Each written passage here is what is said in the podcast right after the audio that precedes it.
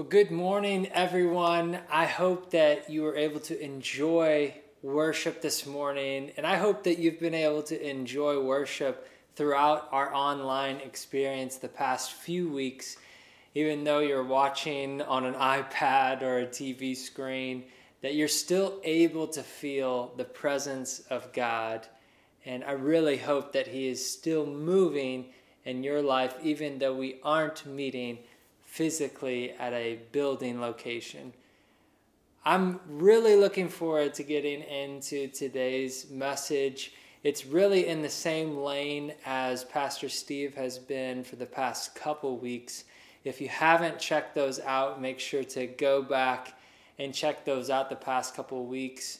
But I've really just been digesting the messages, and um, this message in particular has just really been moving in both Tara and I's lives.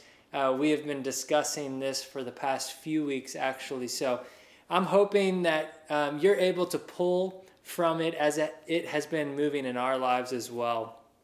But before I get started, let's go ahead and pray before we get into this and uh, just pray that God would speak. God, I pray that you would have your way here today, that your word would be heard, that um, you would use me to speak your message here today clearly, effectively, where it would impact us, that we would hear it clearly as well, that it would prick our hearts, and we would be able to apply this to our lives as we go into this coming week, the months to come, the years to come. Change us with your word, God. In your name we pray. Amen. Amen. Well, uh, today's message is really around those times of uncertainty when you really don't know what's going on. Maybe um, things are a little less than ideal, or you're just at a fork in the road in your life where you have a decision to make and yet you just don't know where you're supposed to go. A few years ago, as many of you know, uh, Tara and I um, began to feel a tugging in our heart that we were supposed to move to Charlotte, North Carolina. And um, honestly, I had never considered moving away from St. Louis. It was where I was born and raised. It's where all of my family uh, live and all of my roots are. And so I never really considered it.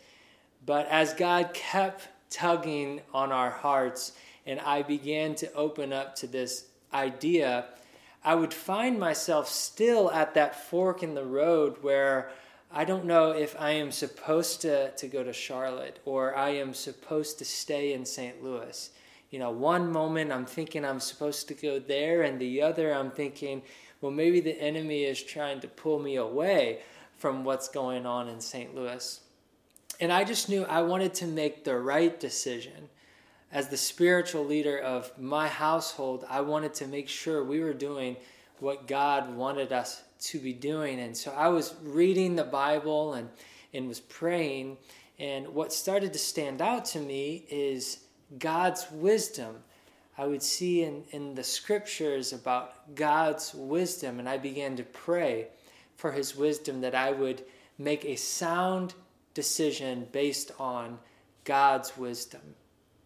And uh, as I kind of reflect on wisdom and, and what that really means, that really, that term became a little fuzzy, a little gray for me.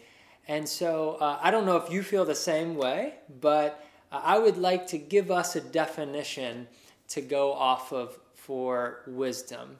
And so here's the definition I would like to use for today Wisdom is the power to see and the inclination to choose the best and highest goal together with the surest means of attaining it. I know that's kind of a, a, mouthful, but basically to be able to, to see and to be able to choose what is best for you and to be able to actually attain it, to be able to uh, go through the process and, and be patient enough to actually attain His will for my life. But as I was saying, it's just not that easy sometimes.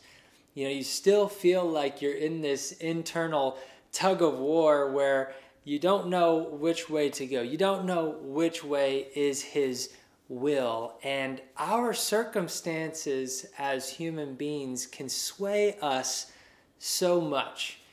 You know, one moment we're here, one moment we're there, just based on our environment. And the good news is God, His wisdom doesn't waver. His wisdom is always right. He is never not wise. He is wisdom. That is part of who He is, that is part of His character, just like He is power and He is love. God is all knowing, He's all powerful, and that is great news for us because we can look to Him in those times when we don't know right from wrong. Another cool thing to think about, especially knowing that our God is all knowing and all powerful, is that wisdom without power is just pathetic. Like if you have wisdom but no power, then you're not able to do anything with the wisdom. But flip flopping that, if you have power without wisdom, that's just scary. Like you have the power, but you don't know what to do with it, that can get a little dangerous. And again, our God is all knowing and all powerful. He can make it happen, and He can make it happen the right way. We should be able to put all of our faith and all of our trust in Him. But yet, it is so hard to do that. I mean, am I right? It is so hard to just trust Him in those times of uncertainty. God has a purpose for you. He has a purpose for me. And He sends us through these journeys, these ups and these downs, where we don't know the outcome, but He's doing it to equip us for our purpose. So, what I would like to ask you now is what is God trying to teach you now? What is He trying to teach you in the season that you are in right now? I'd like to give us a minute. I'm going to put 60 seconds on the screen so that you can really take a moment and digest that. You can reflect on that. What is God trying to teach me in this season? And if you're comfortable with sharing, go ahead and put it in the comments. All right, go.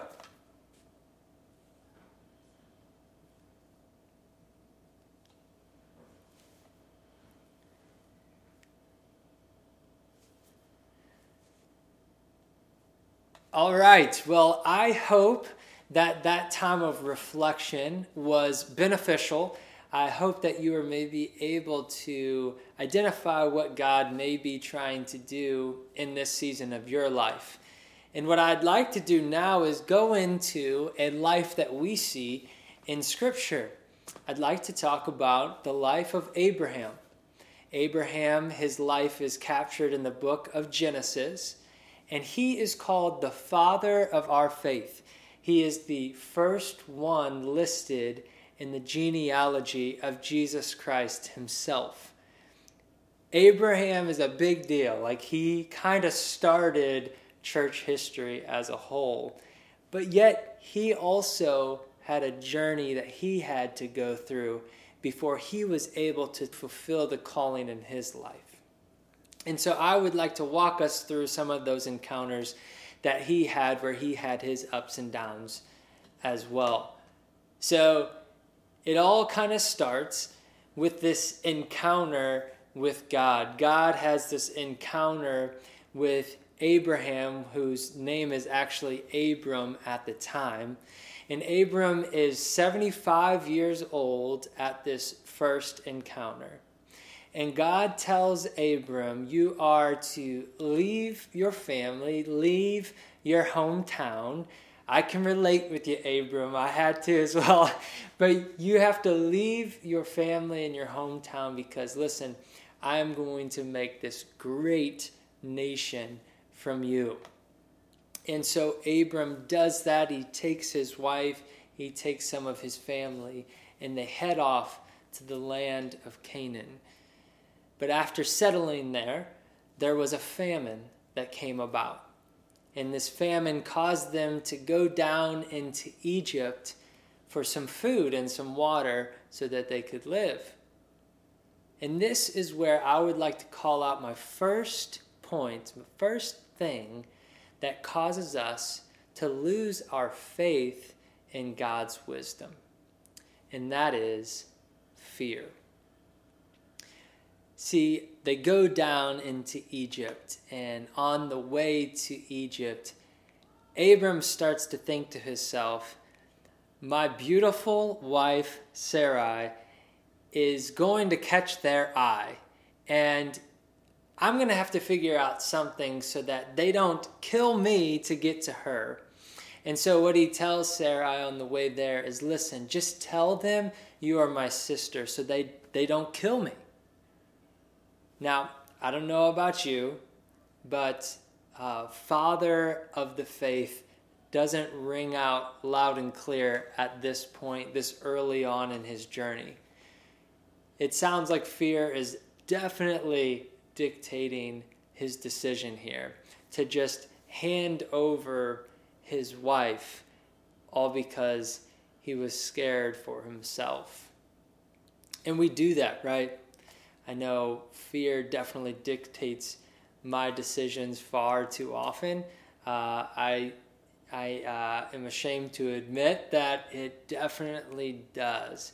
Fear will drive us to decisions that we normally wouldn't make. Fear will call, cause us to just kind of stop and become stagnant where we are. And unfortunately, that is something that uh, the enemy does use to just cause us to stop and not continue to seek God's wisdom and His will for our lives. But we must press on, we must continue to seek Him.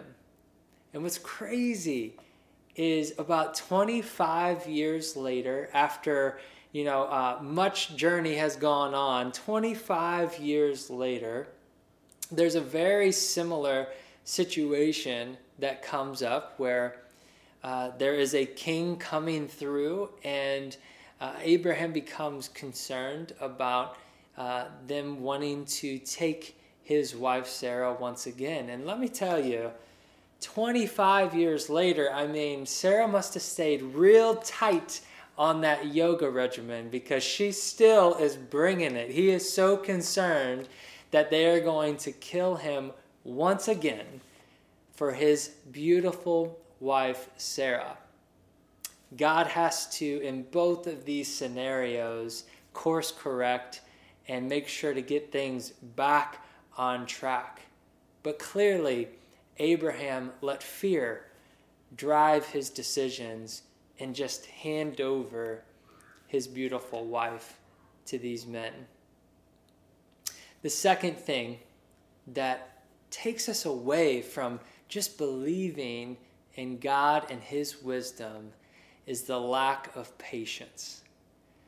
So, 10 years after God has this initial encounter with Abram, uh, 10 years later, here we are. There's still no child to, to be spoken of. And Sarah and Abram decide, you know what? Let's take matters into our own hands. And why don't you just sleep with my servant Hagar? And that way you can we can just have a child, we can get this thing going, God told us that we're going to have this amazing, great nation with many descendants, that kings are going to come from us. Let's just get this thing rolling already. I mean, it's been 10 years. How long do we have to wait? Maybe we just need to make this happen. And so Abram does that. sleeps with Hagar, Sarai's servant, and he has a child. He has a son, Ishmael. But this wasn't God's plan. This was them intervening in God's plan, not having the patience to just go through the process that God has in store for them. You know, most of us really don't like the process. Like, I don't know how many times I tell Tara this, but it's like, why can't I just, why can't I just be skinny? Or why can't I just like be ripped? Like, why is this so hard? Why do you have to, to eat healthy for like an extended period of time to be skinny? And why do you have to like lift weights consistently over a long period of time to to get built and and shredded like it should it, i just wish it were easier you know? Uh, just throw it in the microwave and let's get to eating. It's kind of how we live especially in our society now. It's like we don't have the patience to go through the process that god has in store for us for him to really equip us for what is in our future.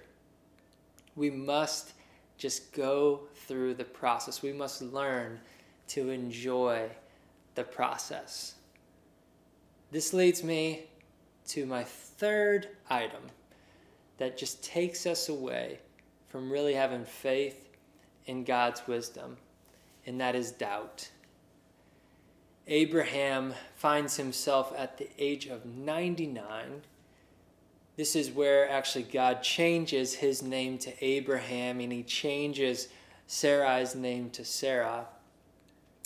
But God comes to him and says, Hey, listen, I am going to bless you guys, and you are going to have your own son.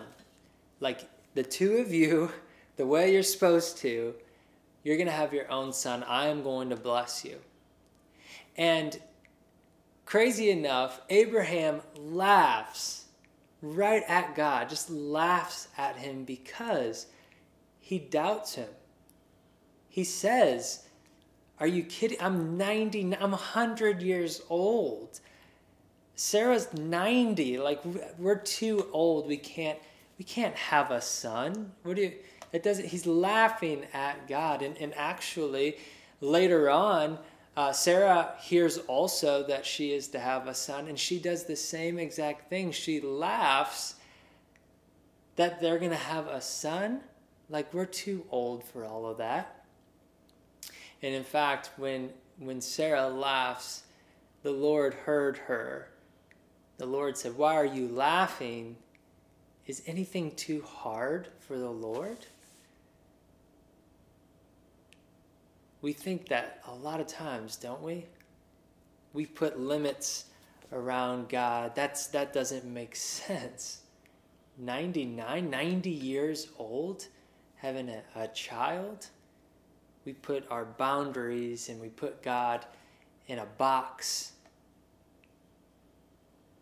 But he breaks beyond the barrier of logic. He breaks beyond that because he is God. And he told them, I will be back in a year. And you're going to have a son because I said so. And finally, after 25 long years, Abram has given up his wife on a couple occasions uh, out of the fear of his own life.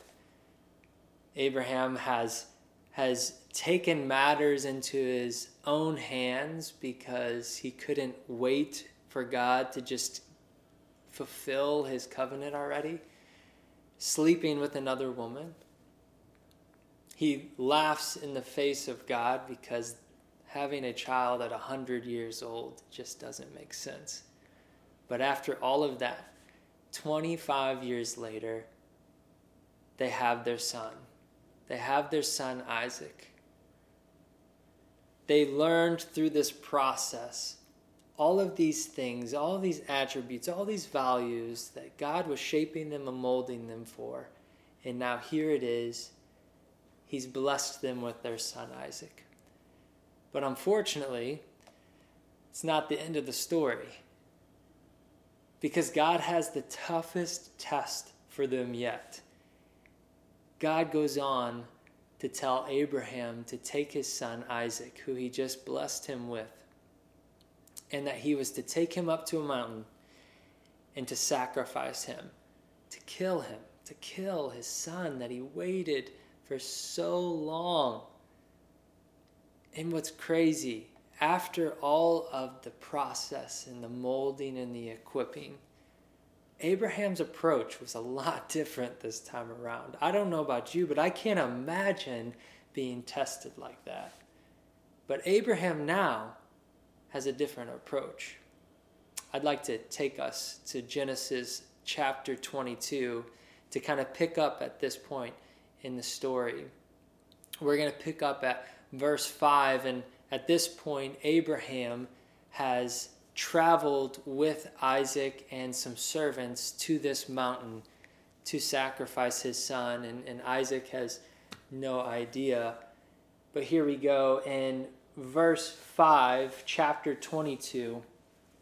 Abraham said to his servants, Stay here with the donkey while I go with the boy over there we will worship, and, and I, I love the confidence here. We will worship, and then we will come back to you. Abraham took the wood for the burnt offering and placed it on his son Isaac. And he himself carried the, the fire and the knife. As the two of them went on together, Isaac spoke up and said to his father Abraham, Father, yes, my son, Abraham replied. The fire and wood are here, Isaac said. But where is the lamb for the burnt offering? I can't imagine being asked that by my son as I'm in the process of doing what God has asked me to do. But Abraham so confidently says, God Himself will provide the lamb for the burnt offering, my son. Don't worry and the two of them went on together. When they reached the place God had told him about, Abraham built an altar there and arranged the wood on it. He bound his son, Isaac, and laid him on the altar, on top of the wood. Then he reached out his hand and took the knife to slay his son. But the angel of the Lord called out to him from heaven, Abraham, Abraham, here I am. He replied, Do not lay a hand on the boy. Do not do anything to him. Now I know that you fear God, because you have not withheld from me your son, your only son. You know, Abraham had his ups and downs I mean, certainly made some questionable calls. But here at the end, we see Abraham so utterly devoted to God's will and so confident that God knows what he is doing that he was willing, at God's command, to kill his son. To kill the son that he had been waiting for for 25 long years, just desperately uh, begging God for this son. And here, at the end, without hesitation, he has faith in God's wisdom. And he goes into action as God had commanded. Amazing faith. Amazing faith. So God had taught him through this journey,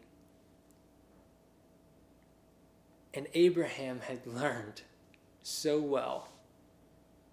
And again, I'm going to ask you what is God equipping you for? And will you choose to have faith in God's wisdom? I pray that you will continually seek God. That is something that Abraham did consistently do.